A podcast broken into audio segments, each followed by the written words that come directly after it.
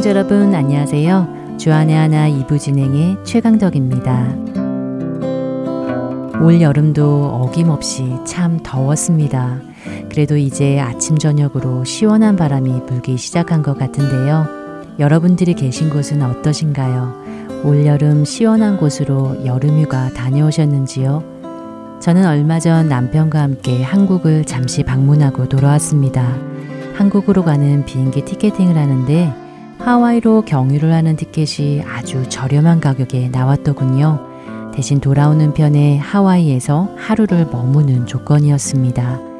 사실 하와이를 경유하게 되면 많이 돌아서 오는 것이라 비행시간이 더 길긴 하지만 하와이에서 하루를 보낼 수 있다는 말에 두말하지 않고 이 티켓을 사게 되었지요.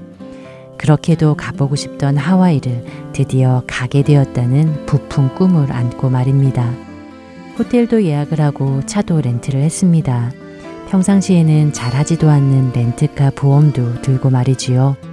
드디어 하와이 공항에 도착하여 렌트를 한 차를 몰고 호텔로 가서 짐을 풀고는 며칠 전부터 열심히 인터넷을 검색하여 찾아낸 맛집을 향해 달려갔습니다. 유명한 집이어서 그런지 주차장에 차가 꽉 차 있더군요. 그러다 한 곳에 자리가 나서 다가가 보니 주차하기에는 자리가 조금 좁아 보였습니다. 하지만 다른 자리가 없는지라 그 자리에 무리를 하며 주차를 하게 되었는데요. 그런데 이게 웬일입니까? 옆에 주차되어 있는 차를 살짝 긁고 만 것입니다. 옆차뿐만 아니라 저희가 렌트를 한 차까지 제법 흠집이 크게 나버렸습니다. 아직 본격적인 여행을 시작도 하지 않았는데 어찌나 속상하던지요. 결국 경찰이 오고 리포트를 작성하고 돌아서는데 정말 마음이 무거워졌습니다.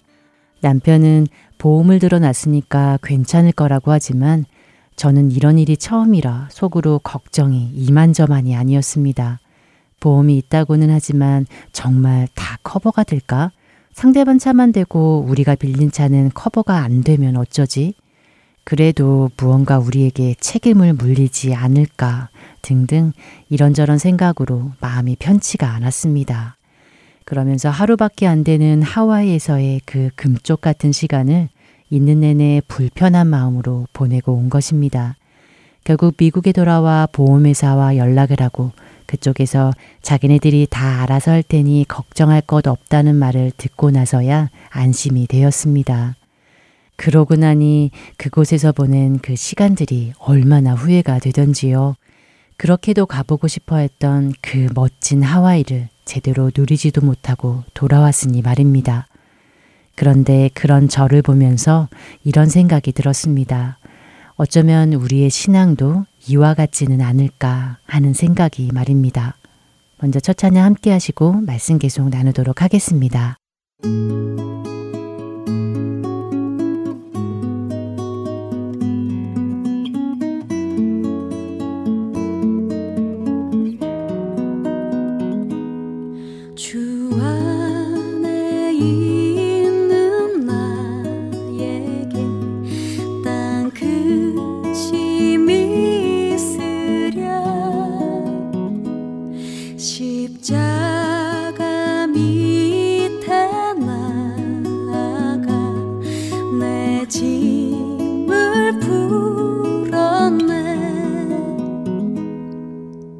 주님을 찬송하라.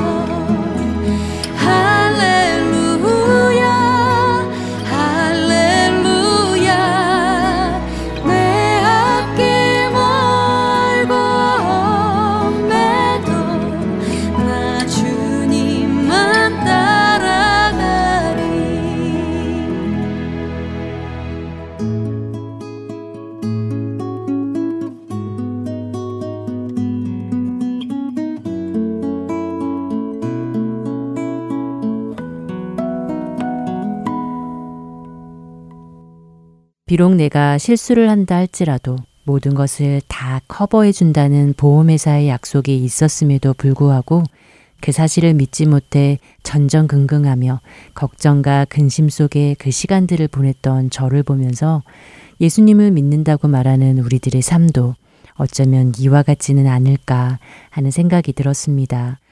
예수님께서 완성해 놓으신 그 승리를 여전히 믿지 못하기 때문에 의심하는 것 때문에 혹시 우리의 삶 가운데 그 승리를 누리지 못하는 것은 아닌가? 예수님께서 다 이루셨다고 하신 그 약속의 말씀, 내가 세상을 이기었노라 라고 하신 그 말씀을 머리로는 알지만 실제 내 삶에는 드러나지 못해 이긴 이 싸움을 우리 삶 가운데 누리며 살지 못하는 것은 아닌지 말입니다. 예수님께서는 말씀하십니다. 요한복음 십육 장 삼십이 절과 삼십삼 절입니다. 보라, 너희가 다 각각 제 곳으로 흩어지고 나를 혼자 둘 때가 오나니 벌써 왔도다. 그러나 내가 혼자 있는 것이 아니라 아버지께서 나와 함께 계시느니라. 이것을 너희에게 이르는 것은 너희로 내 안에 평안을 누리게 하려 함이라. 세상에서는 너희가 환난을 당하나 담대하라. 내가 세상을 이기었노라. 예수님께서 십자가를 지시기 위해 잡히시기 전 마지막으로 제자들에게 하신 말씀이지요. 예수님께서는 앞에 십사 장과 십육 절에 내가 이제 제자들을 떠날 것과 그리고 남겨진 제자들에게 앞으로 환난과 핍박이 오게 될 것을 말씀해 주십니다. 그러나 그런 제자들에게 예수님께서는 계속해서 이렇게 말씀하십니다. 두려워하지 말고 담대하라고 말입니다. 왜냐하면 그분께서 이미 세상을 이기셨기 때문이라고 말이지요. 예수님께서 이 땅에 오신 이유, 십자가를 지셔야 했던 이유는 단 하나이셨습니다. 죄로 인해 죽어가던 우리들을 살리시는 일, 우리의 원수, 살인자, 사단의 머리를 상하게 하시는 일, 그래서 죄에 묶여 사망에 매여 있던 우리를 자유케 하시는 일이었습니다. 그리고 예수님께서는 그 일을 온전히 마치시고 승리하셨습니다. 더 이상 우리는 죄와 사망의 권세 아래 놓이지 않게 된 것입니다. 예수님의 그 사랑을 알고 그분이 세상을 이기신 것이 지식으로만이 아니라 내 마음의 진정으로 믿어질 때 우리는 더 이상 두려워하지 않을 것입니다.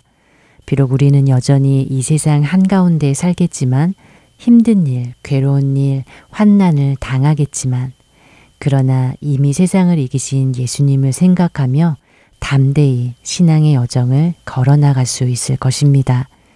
그렇기에 우리는 환난 가운데서도 기쁨을 누릴 수 있고 절망 가운데서 소망을 노래할 수 있고 힘든 가운데서도 기뻐할 수 있는 것이지요.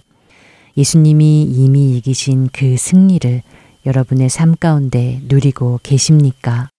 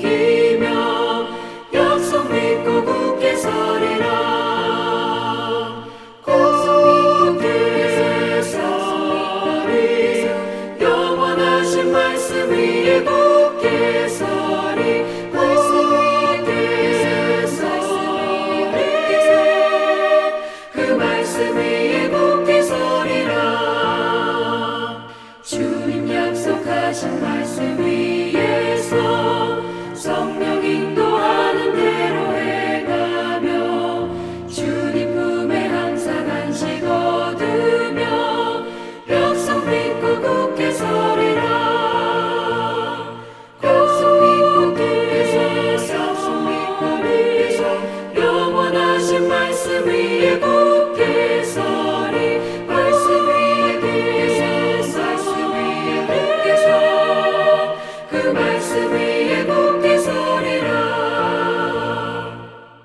계속해서 최소영 아나운서가 낭독해드리는 아리조나 갈보리 커뮤니티 교회의 마크 마틴 목사의 은혜의 편지, 그레이스 메일로 이어드립니다.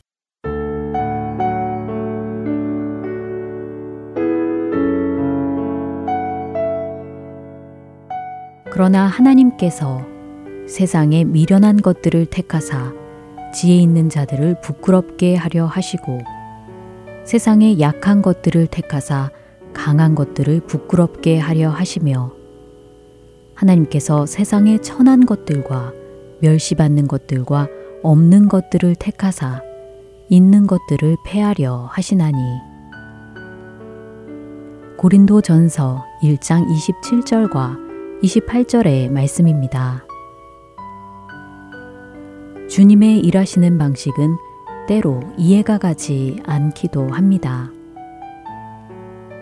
특히 그분이 우리를 사용하실 때는 더 그렇지요. 왜냐하면 그분께서 우리를 사용하시는 방법이 우리의 상식에는 벗어나거나 터무니없어 보이기도 해서입니다. 우리라면 결코 하지 않을 방법, 쓰지 않을 사람을 쓰시기 때문입니다. 그러나 그분께서 그렇게 하시는 데에는 분명한 이유들이 있습니다. 그리고 그 이유 중에 하나는 주님께서는 이 일이 우리가 하는 것이 아니라 주님이 하시는 것이라는 것을 명백하게 보여주려 하시기 때문입니다. 우리가 어떤 일을 할 때 대부분 자신을 의지하고 자기 자신을 드러낼 수가 있습니다. 하지만 주님은 우리 안에 오직 주님만이 드러나기를 원하십니다. 그렇기에 주님은 우리가 편안하게 잘하는 부분이 아니라 불편하고 서투른 부분을 사용하시기 좋아하십니다. 혹시 주님이 여러분을 사용하시기 위해 여러분이 편안한 곳에 머물러 있지 않도록 밖으로 나오도록 부르신 적이 있으신가요? 처음 주님의 그 부르심을 받았을 때 여러분은 어떻게 반응하셨나요? 혹시 주님이 여러분을 정말 부르시는 것인지 의심하시지는 않으셨습니까? 대부분 우리는 주님의 그런 부르심에 아니요, 주님, 저는 그 일을 하기에 마땅하지 않습니다. 저는 부족합니다. 라고 답합니다. 하지만 기억하세요. 주님이 우리를 사역으로 부르시는 이유는 바로 우리가 부족하기 때문이라는 것을 말입니다. 부족한 우리 안에 일하실 때 바로 그 일을 하시는 분은 내가 아니라 주님이신 것이 확실히 드러나기 때문입니다.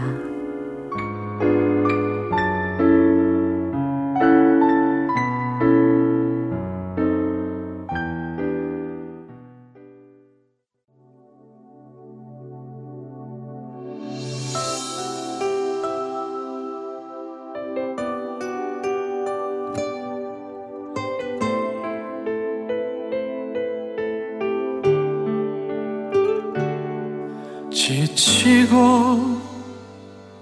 상한 내 영혼을 주여 받아주소서. 내가 주께로 지금 가오니 버림받고 깨진 나의 마음을 주여 받아주소서. 내가 주께로 지금 갑니다.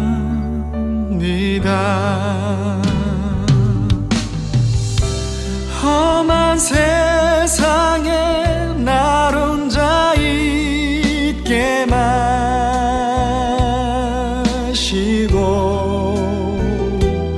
오 주여 나를 인도하소서.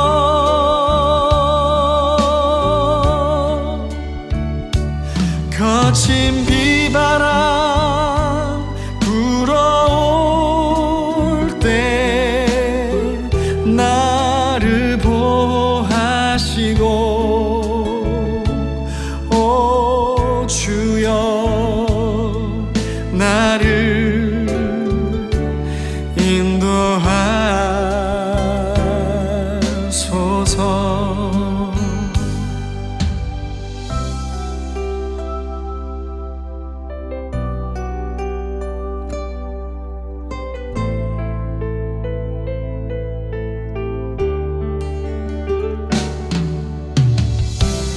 험한 세상에 날 혼자 있게 마시고 오 주여 나를 인도하소서. 거친 비바람 불어올 때 나를 보호하시고 오 주여 나를 인도하소서. 오 주여 나를 인도하소서.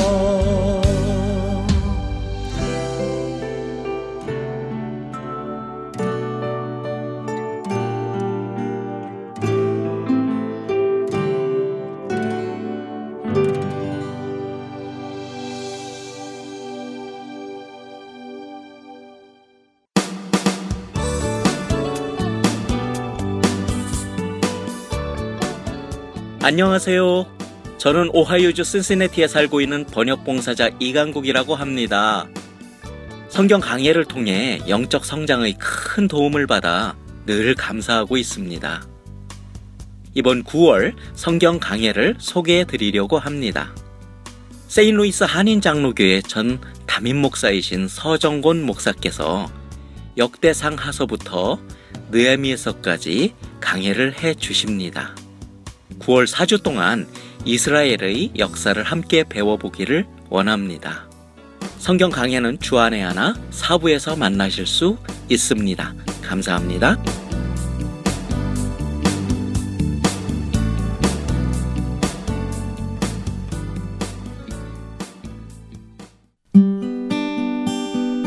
기쁜 소식 사랑으로 땅끝까지 전하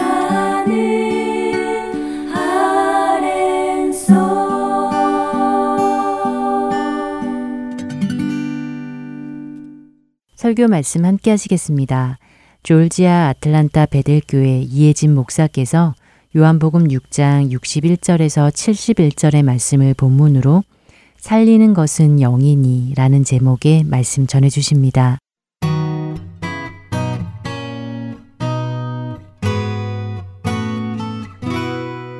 요한복음 육 장에는 오병이어의 기적이 나옵니다. 그런데 우리가 말씀을 읽어보니까 오병이어의 기적이 발생한 것도 중요했지만 사실은 그 이후가 더 중요했다는 것을 알 수 있습니다.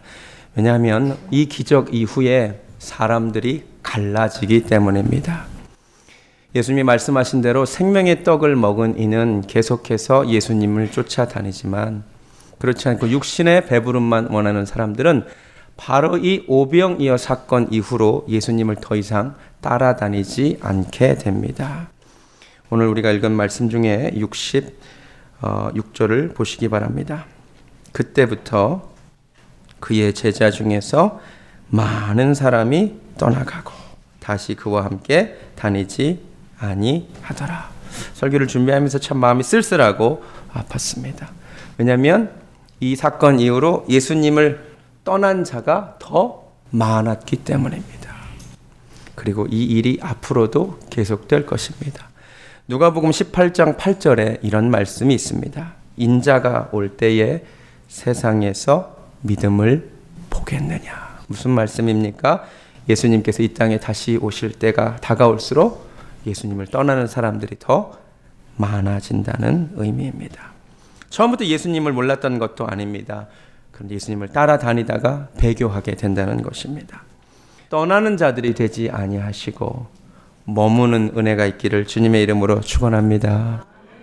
그런데 왜 예수님을 떠나게 되었습니까? 생명의 양식을 못 먹었기 때문입니다. 그런데 오늘 말씀을 보니 떠나기 전에 전조 증상이 있었더라고요. 다음과 같은 일이 있었습니다. 먼저 육십 절 보시겠습니다. 제자 중 여럿이 듣고 말하되 이 말씀은 어렵도다 누가 들을 수 있느냐 한데 예수께서 스스로 제자들이 이 말씀에 대하여 수군거리는 줄 아시고 이르시되 이 말이 너희에게 걸림이 되느냐. 하나님의 말씀을 듣고 나서 그 마음에 거부 반응이 먼저 일어났었던 것입니다. 그 마음이 불편하고 싫었던 것입니다. 그래서 예수님이 묻습니다. 이 말이 너희에게 걸림이 되었느냐. 영어로 Did I offend you입니다. 내가 너를 기분 나쁘게 했느냐. 여러분 잘 들으시기 바랍니다. 하나님의 말씀을 들을 때에 때로 그 말씀이 우리를 불편하게 만들 수도 있습니다. 우리의 마음을 걸리게 만들 수도 있습니다. 물론 목회자가 말씀을 잘못 전하기 때문에 그런 일이 생깁니다. 지금 제가 그 말씀을 드리고자 함은 아닙니다. 목회자가 말실수를 해서 또 부족한 어떤 인격이 드러남으로 말미암아 마음이 불편해지는 경우를 얘기하는 것이 아닙니다. 지금 누가 설교하고 계십니까? 예수님이 설교하고 계십니다. 가장 위대한 설교자가 설교하고 계시는데도 그 말씀이 우리 속에 거부 반응을, 불편함을 불러일으킬 수 있다는 것입니다. 성경이 말하는 이유는 두 가지 때문입니다. 첫 번째, 히브리서 사 장 십이 절로 가시겠습니다. 왜 불편한가? 제가 읽어드리겠습니다. 하나님의 말씀은 살아있고 활력이 있어 좌우의 날선 어떤 검보다도 예리하여 혼과 영과 및 관절과 골수를 찔러 쪼개기까지 하며 또 마음의 생각과 뜻을 판단하나니. 아멘. 성경이 말하기를 하나님의 말씀은 무엇과도 같대요? 칼과도 같답니다. 여러분, 칼이 우리를 찌르는데 우리가 불편하지 않을 수가 있겠습니까? 여러분, 하나님의 말씀이 우리를 찌를 때, 불편함을 느끼실 때 오늘 말씀을 꼭 기억하시기 바랍니다. 또 하나 이유가 있습니다. 갈라디아서 오 장 십칠 절 말씀. 왜 하나님의 말씀이 들어오는데 불편하느냐. 육체의 소욕은 성령을 거스르고 성령은 육체를 거스르나니 이 둘이 서로 대적함으로 너희가 원하는 것을 하지 못하게 하려 하심이라. 아멘. 무슨 말입니까? 우리 육체가 원하는 것이 있습니다. 우리 육신이 원하는 것들이 있습니다. 그런데 하나님의 말씀이 내 안에 들어왔는데 그 하나님의 말씀은 내 육체가 원하는 것이 아닙니다. 그래서 속에서 싸우는 것입니다. 그래서 내 마음이 불편한 것입니다. 정리하겠습니다. 하나님의 살아있는 말씀이 선포되는데 우리가 불편합니다. 하나님의 살아있는 말씀이 나를 찌르기 때문입니다. 혹은 그 하나님의 살아있는 말씀이 내가 가지고 있는 육체의 소욕과 다르기 때문에 찔립니다. 자, 그런데 이 불편함에 대한 반응은 두 가지로 갈라집니다. 하나는 그 찔림이 싫어서 거북해서 떠나는 사람들이 있고요. 또 한 부류는 그 불편함 때문에, 그 찔림 때문에 하나님 앞에 엎드려 회개하는 사람도 있더란 말입니다. 저는 오늘 말씀을 듣는 가운데 우리가 말씀을 듣고 불편함을 느끼고 그 불편함 때문에 떠나는 것이 아니라 엎드려 회개하는 은혜가 있기를 바랍니다. 그 사건이 사도행전 이 장에 나옵니다. 사도행전 이 장으로 가보시겠습니다. 사도행전 이 장 삼십칠 절 말씀입니다. 베드로가 성령의 감동으로 설교할 때에 사람들의 마음을 마구 찔렀습니다. 그때 사람들이 이렇게 반응합니다. 그들이 이 말을 듣고 마음에 찔려 찔렸습니다. 불편했습니다. 베드로와 다른 사도들에게 물어 이르되 형제들아 우리가 어찌할꼬. 이들은 찔리는 말씀 앞에 회개하는 편을 택했습니다. 여러분, 한국 교회에 이런 표현이 있더라고요. 표적 설교라고.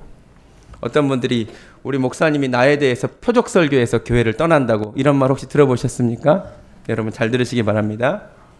목회자는 성도 한 사람 한 사람을 놓고 표적 설교하지 않습니다. 왜냐하면 많은 청중들을 대상으로 설교하기 때문입니다. 그런데 표적 설교하시는 분이 있는데 성령님이십니다. 성령님이 이 말씀으로 여러분 한 사람 한 사람을 정말 표적 설교하기를 원하십니다. 모두에게 선포되는 이 말씀이 여러분에게 특별히 찔림이 되기를 하나님이 원하십니다. 여러분 말씀을 듣고 이 말씀이 여러분에게 찔려서 나도 어찌할꼬 회개하는 은혜가 있기를 바랍니다. 우리 문제가 무엇이냐면 우리를 불편하게 하는 말씀을 별로 듣기를 원하지 않는다는 것입니다. 제가 언젠가도 말씀드렸지만 메시지보다 마사지를 원한다는 것입니다. 제가 설교를 해보니까 야베스의 기도 설교할 때 막 아멘 소리가 쩌렁쩌렁합니다. 주께서 내게 복에 복을 더해 주라는 말씀. 야, 그거 아멘 안 할 사람 아무도 없더라고요. 축복의 말씀에 너무나 아멘합니다. 그런데 회개하라는 말씀, 돌이키라는 말씀, 고치라는 말씀에 아멘 소리가 그렇게 줄어들더라고요. 그런데 여러분 그거 아세요? 진짜 우리에게 필요한 말씀은 사실 전자라기보다는 후자입니다. 왜냐하면 성경이 말하기를 우리는 병들었기 때문입니다. 자, 비유해 보겠습니다. 한 환자가 병에 걸려서 병원에 누워 있습니다. 친구가 병문안을 왔습니다. 친구가 이런 이야기를 합니다. 잘 될 거야. 금방 일어날 거야. 금방 퇴원할 거야. 걱정하지 마. 기분이 좋죠. 의사가 와서 얘기합니다. 고기 끊으세요? 술 끊으세요? 주사 맞으세요? 약 맞으세요? 생활습관 고치세요? 자, 앞에 친구의 격려하는 말은 우리를 기쁘게 했습니다. 그런데 내 몸이 나아지게 하는데 사실 아무런 도움이 안 됩니다. 나는 병자입니다. 내게 진짜 필요한 말은 뭐냐면 나의 잘못된 것을 고치라는 의사의 말이 훨씬 더 내게 필요합니다. 주사 맞는 것이 아프다 할지라도, 약 먹는 것이 싫다 할지라도 정말 나를 고치는 것은 의사의 그 말입니다. 성경이 말하기를 우리는 다 죄로 인하여 병든 자입니다. 케르케고르라고 하는 사람이 우리가 다 죽음에 이르는 병에 걸려 있다라고 했습니다. 그 죽음에 이르는 병이 죄입니다. 저와 여러분은 병든 자입니다. 우리를 고치시고 치료하시는 하나님의 말씀이 있어야 우리가 살아나게 될 줄로 믿습니다. 나를 찌르는 말씀, 나를 고치시고 변화시키는 말씀에 아멘하는 은혜가 있기를 바랍니다. 주님이 물으셨습니다. 이 말이 너희에게 걸림이 되느냐? 앞으로 하나님의 말씀을 들을 때, 여러분의 불편함이 생길 때, 거부감이 생길 때 오늘 말씀 기억하시고 이렇게 대답하는 은혜가 있기를 바랍니다. 주님, 불편합니다. 찔립니다. 아픕니다. 그러나 나를 치료해 주세요. 이런 은혜가 있기를 주님의 이름으로 축원합니다. 본문으로 돌아와서 육십삼 절 말씀, 주님이 굉장히 중요한 말씀을 하셨습니다. 살리는 것은 영이니 육은 무익하니라. 아멘. 병든 영혼, 죽어가는 영혼이 살아나는 것은 하나님의 영, 성령밖에 없는 줄로 믿습니다. 육은 무익하답니다. 이 말씀이 저와 같은 설교자에게는 이렇게 들립니다. 여러분들 아멘 하시면 좋겠습니다. 저는 이렇게 들렸습니다. 어저께 살리는 것은 영이니 건물은 무익하니라. 살리는 것은 영이니 프로그램도 무익하니라. 살리는 것은 영이니 학위도 무익하니라. 살리는 것은 영이니 어떤 세미나도, 아름다운 밴드도, 노랫소리도, 분위기도, 어떤 감동적인 이야기도 무익하니라. 살리는 것은 오직 성령님이시기 때문입니다. 우리 교회가 건물이 없어요. 프로그램도 아무것도 없습니다. 그러나 저는 하나님께서 우리 교회를 기뻐하시는 줄로 믿습니다. 우리 교회에 하나님의 성령이 거하십니다. 하나님의 말씀이 있습니다. 거꾸로 되면 끔찍합니다. 교회가 건물도 휘황찬란하고 프로그램도 넘치나 하나님의 말씀이 없어서, 성령이 역사하지 않으셔서 바닥난 신앙생활만큼 힘든 신앙생활이 없습니다. 저는 우리 교회가 하나님이 살리시는 영이 마음껏 역사하시는 교회가 되기를 원합니다. 제가 사역을 한 경험을 통해서도 증명되었습니다. 제 이야기를 해서 죄송합니다만, 제가 하나님께 소명을 받고 첫 사역을 시작한 곳은 중랑구 묵동에 있는 묵동성결교회였습니다. 어, 죄송하지만 저는 목동성결교회인 줄 알고 갔는데 묵동이더라고요. 중랑구에 묵동이라고 하는 동네가 있다는 것을 그때 처음 알았습니다. 첫 시간에 갔는데 열일곱 명의 아이들이 예배를 드린다고 앉아 있었습니다. 이제 저는 이제 인사를 할 준비를 하고 있고 선생님이 찬양 인도를 하는데, 제가 뒤에서 가만히 보니까 열일곱 명이 한 사람도 예배를 안 드리고, 그때는 스마트폰은 없지만 핸드폰은 있을 때잖아요. 다 고개를 푹 숙이고 문자질을 하고 있었습니다. 마음속에 분노가 일어납니다. 마음속이 얼마나 속상한지. 그래서 이제 선생님이 우리 전도사님 새로 오셨다고 막 환영하자 그러는데 제가 처음부터 화부터 냈습니다. 야, 이놈의 시키더라. 내가 니네같이 예배드리는 놈들 처음 봤다고. 분위기가 얼어붙었습니다.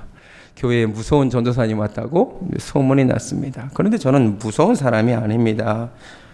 하나님의 마음을 느끼니까 너무 마음이 아프더라고요. 중고등부를 담당하시는 장로님이 저하고 이런 얘기를 했습니다. 이 중랑구 묵동이라는 동네가 교육적으로 굉장히 낙후된 지역이니 목사님은 이제 좋은 대학을 나왔으니까 애들 과외를 시켜달라는 것입니다. 그러면 교회가 놀랍게 부흥할 것이라. 제가 그때 토플 강사를 하고 있었을 때인데 영어를 좀 가르쳐주면 교회가 놀랍게 부흥할 것이다 라고 말씀하셨습니다. 죄송합니다만 완전히 문제의 핵심을 잘못 파악하고 계십니다. 살리는 것은 영이니 육은 무익합니다. 제가 거기서 한 번도 애들 공부 안 가르쳐줬습니다. 한 번도 영어 안 가르쳐줬습니다. 오히려 나중에 청년들은 제가 좀 가르쳐줬습니다. 대신 뭘 했느냐? 하나님 앞에 회개하며 예배드리기 시작했습니다. 살리는 성령님께서 그리고 그 아이들을 만져주시기 시작했습니다. 그 아이들이 예배를 드리기 시작했습니다. 그 아이 중에 한 여자애가 아주 유명한 날라리였습니다. 얼굴이 아주 이쁘게 생긴 그 아이가 은혜를 받고 변하기 시작했습니다. 얼굴이 이쁘다 그랬잖아요. 이 아이를 좋아하는 남자애들이 엄청 많습니다. 얘가 은혜 받고 나서 전도를 하기 시작하는데 그로부터 구 주를 한 주도 빠지하고 남자애들만 한 명씩 두 명씩 데리고 오기 시작했습니다. 교회가 제가 약간 열 몇 명이라 그랬잖아요. 제가 딱 일 년 사역했는데 나중에 선생님들까지 팔십 명 넘게 우리가 예배드렸습니다. 그 여자아이가 신학교를 갔습니다.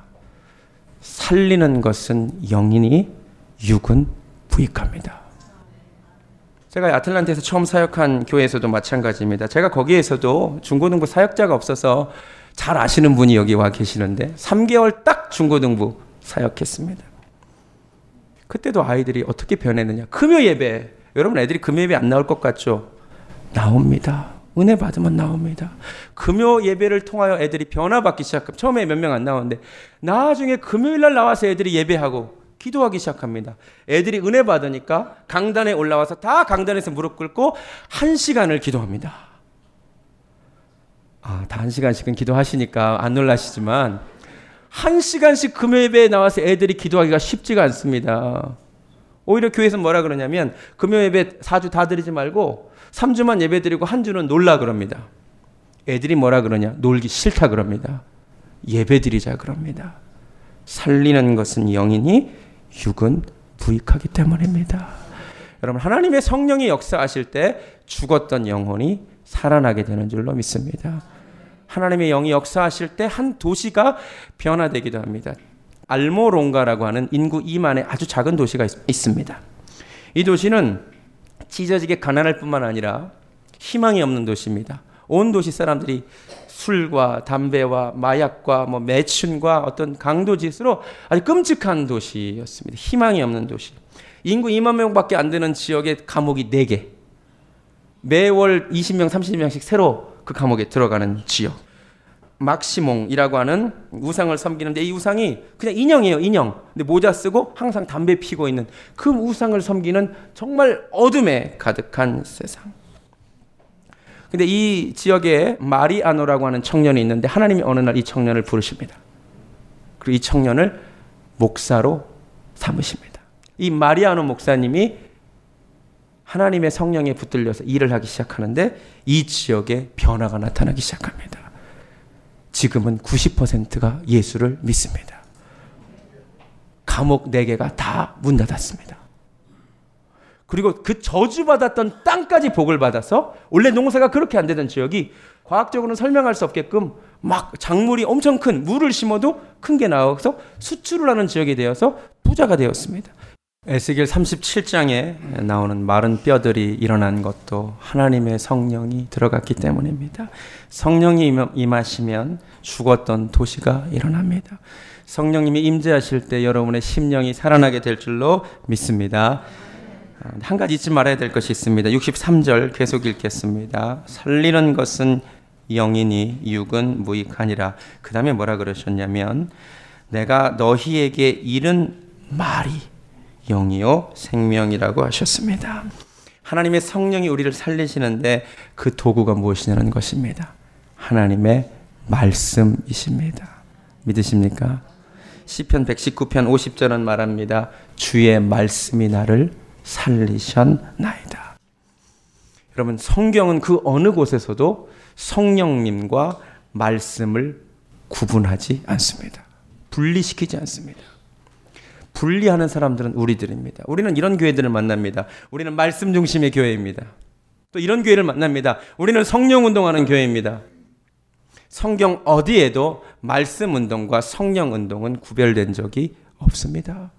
사도 바울이 따로 성령 운동하지 않았습니다. 사도 바울이 말씀을 전할 때에 성령님이 함께 역사하셨습니다. 마가복음 십육 장이 말합니다. 저들이 나가서 전파할세 주께서 함께 역사하사 그 따르는 표적으로 말씀을 확실히 증거하게 하셨다고 했습니다. 기억하시기 바랍니다. 우리 교회 비전대로 하나님의 말씀과 하나님의 능력은 같이 가야 할 줄로 믿습니다. 성령 운동이 말씀 운동이고, 말씀 운동이 성령 운동입니다. 성령님은 신비하신 분이십니다. 신비한 일이 많이 일어납니다. 그런데 가장 신비한 일이 뭔지 아십니까? 하나님의 말씀이 하나님의 말씀으로 내게 들리는 것입니다. 하나님의 말씀이 깨달아지는 것입니다. 이보다 신비한 성령의 역사가 어디 있습니까? 한 가지만 더 말씀을 드리고 설교를 마칩니다. 주님이 이렇게 놀라운 말씀을 하시는데 결과가 어떠했습니까? 육십육 절을 다시 보겠습니다. 그때부터 그의 제자 중에서 많은 사람이 떠나가고 다시 그와 함께 다니지 아니하더라. 예수께서 열두 제자에게 이르시되 너희도 가려느냐. 주님이 이런 말씀을 주셨지만 사람들이 어땠어요? 떠난 사람들이 더 많았다는 놀라운 사실입니다. 주님이 쓸쓸히 물으셨습니다. 너희도 가려느냐. 어제 이 말씀을 준비하는데 눈물이 나더라고요. 너희도 가려느냐. 이 시대는 그 어느 시대보다 예수님을 떠나는 사람들이 많은 시대임을 아십니까? 그 우리나라 십 년마다 하는 인구 센서스에서 대한민국 기독교 인구가 많이 줄었다는 얘기 들어보셨어요? 앞으로 더 줄 겁니다. 더 떠나게 될 것입니다. 근데 주님은 우리에게 계속해서 물으십니다. 너희도 가려느냐? 그때 우리가 베드로처럼 이렇게 답하기를 원합니다. 베드로가 말합니다. 주여, 영생의 말씀이 주께 있사오니 우리가 누구에게로 가오리까? 아멘. 하나님은 이 고백을 듣기를 원하십니다. 사람들이 떠나느냐가 중요한 것이 아니고 나는 영생의 말씀을 먹었느냐는 것입니다. 이 고백이 우리 아이들 입에 있기를 원합니다. 고등학교 때까지 교회 잘 다니다가 대학교 가면 떠나는 아이들이 많은데 이 고백을 가진 자는 떠나지 않습니다. 주여, 영생의 말씀이 주께 있사오니 내가 누구에게로 가오리. 이 말씀은 또 이렇게 구체적으로 적용할 수 있습니다. 지금 시대는 교회를 옮겨 다니는 시대입니다. 어쩔 수 없이 뭐 이사를 가게 되는 경우도 있고 상황이 생겨서 사정이 생겨서 교회를 옮기게 될 때, 교회를 선택할 때 오늘 말씀을 기억하시기 바랍니다. 성경이 말하는 교회 선택의 유일한 기준이 무엇인지 아십니까? 영생의 말씀이 머무느냐 머물지 않느냐입니다. 여러분, 어떤 교회를 가시게 되건 앞으로 그곳의 건물을 보지 마세요. 프로그램을 보지 마세요. 사람들을 보지 마세요.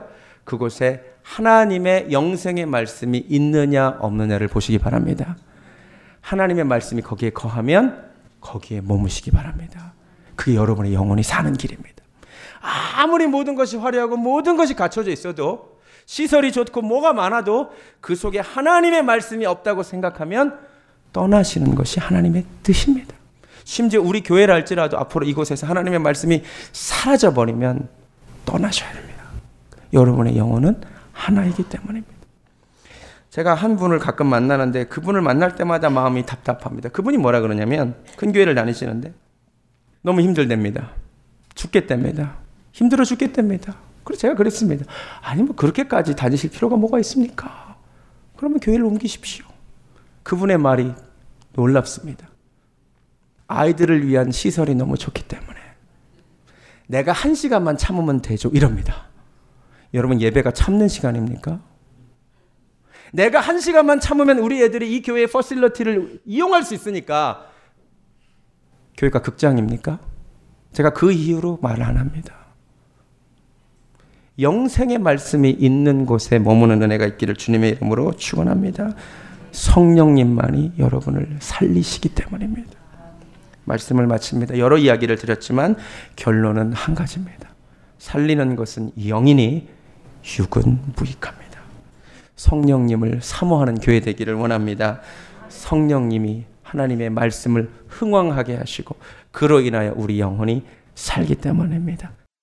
여호와는 나의 목자니 내가 부족함 없으리로다. 그가 나를 푸른 초장에 쉬게 하시고 인도하시고 여호와는 나의 목자니 내가 부족함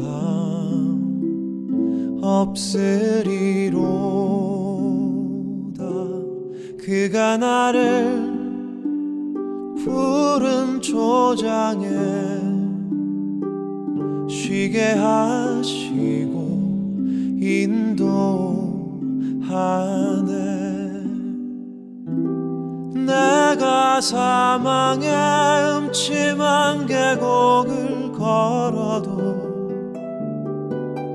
두려워하지 않을 것을 주의 지팡이와 막대기가 나를 지키며 주님 나와 함께 하심이로다. 여호와는 나의 목자니 내가 부족함 없으리로다. 그가 나를 푸른 초장에 쉬게 하시고 인도하네.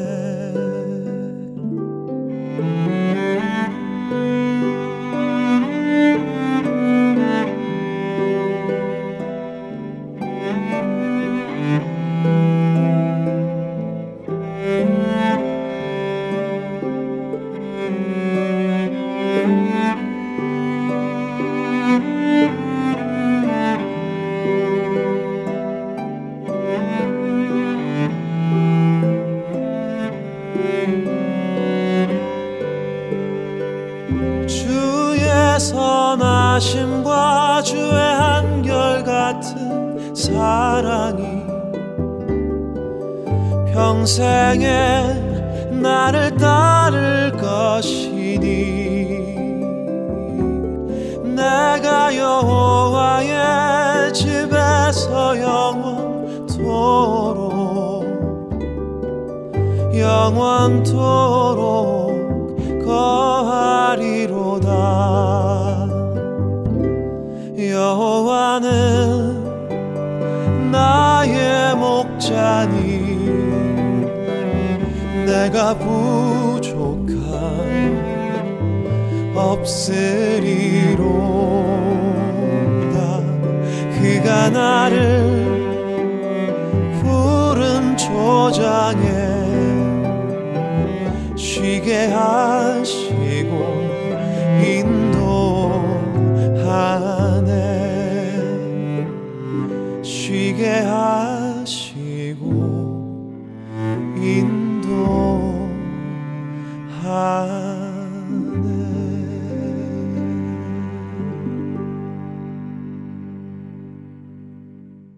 세상 사람들이 두려워할 때에 우리도 똑같이 두려워하고, 근심하고 걱정될 일에 우리도 걱정하고, 슬퍼할 일에 여전히 우리도 동일한 반응을 보인다면 우리가 세상 사람들과 무엇이 다를까요? 우리는 바울이 예수님을 만나고 어떤 삶을 살았고 어떻게 생을 마감했는지 잘 압니다. 사실 세상의 눈으로 본다면 그는 예수님을 만나고 잘된 것이 없어 보이는 사람이지요. 하나님의 일을 한다고 하면서도 때때로 매를 맞기도 하고 감옥에 갇히기도 하고 고된 일에 시달리며 잠도 못 자고 굶주리기까지 하기도 하였으니 말입니다. 게다가 욕을 먹기도 하고 사기꾼 취급도 받고 말이지요. 그러나 그는 그런 자신을 이렇게 표현합니다. 근심하는 자 같으나 항상 기뻐하고, 가난한 자 같으나 많은 사람을 부여하게 하고, 아무것도 없는 자 같으나 모든 것을 가진 자로다. 고린도후서 육 장 십 절의 말씀입니다. 세상의 눈으로는 누구보다 근심하고 있어야 할 사람, 아무것도 가진 것 없어 보이는 가난했던 바울은 그러나 실상 자신은 항상 기쁘다고 말합니다. 가난해 보이겠지만 많은 사람들을 부유하게 할 만큼 부자라고 말입니다. 아무것도 가진 것 없지만 모든 것을 가진 사람이라고 말하는 것입니다. 그가 그렇게 말하는 이유가 무엇 때문이겠는지요? 우리도 세상 가운데 살면서 근심할 일들도 많고 두려운 일들, 좌절되는 일들, 낙심되고 염려될 일들이 수도 없이 일어납니다. 그러나 그런 상황 속에서도 우리가 두려워하지 않을 수 있는 이유는 바로 세상을 이기신 예수님 때문일 것입니다. 예수님 때문에 세상 앞에 당당할 수 있고 부유한 사람, 바로 예수님의 그 승리를 나의 삶에서 드러내는 그런 그리스도인이 모두 되기를 바랍니다. 그래서 그런 우리를 보고 세상 사람들이 궁금해지게 되고, 그래서 그리스도를 바라보게 된다면 얼마나 좋을까요? 내가 세상을 이미 이기었노라 라고 말씀하신 주님을 믿고 의지함으로 이 땅에서 하나님의 자녀답게 승리한 삶을 살아가는 우리 모두 되기를 바라며 주안의 하나 이 부 여기서 마치도록 하겠습니다. 지금까지 구성과 진행의 최강덕이었습니다. 안녕히 계세요. 두려워 말라. 놀라지 말라. 나는 너의 전능한 하나님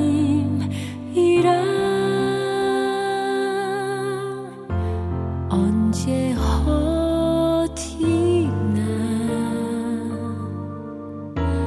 무슨 일에도 너와 함께 하리라. 내 손자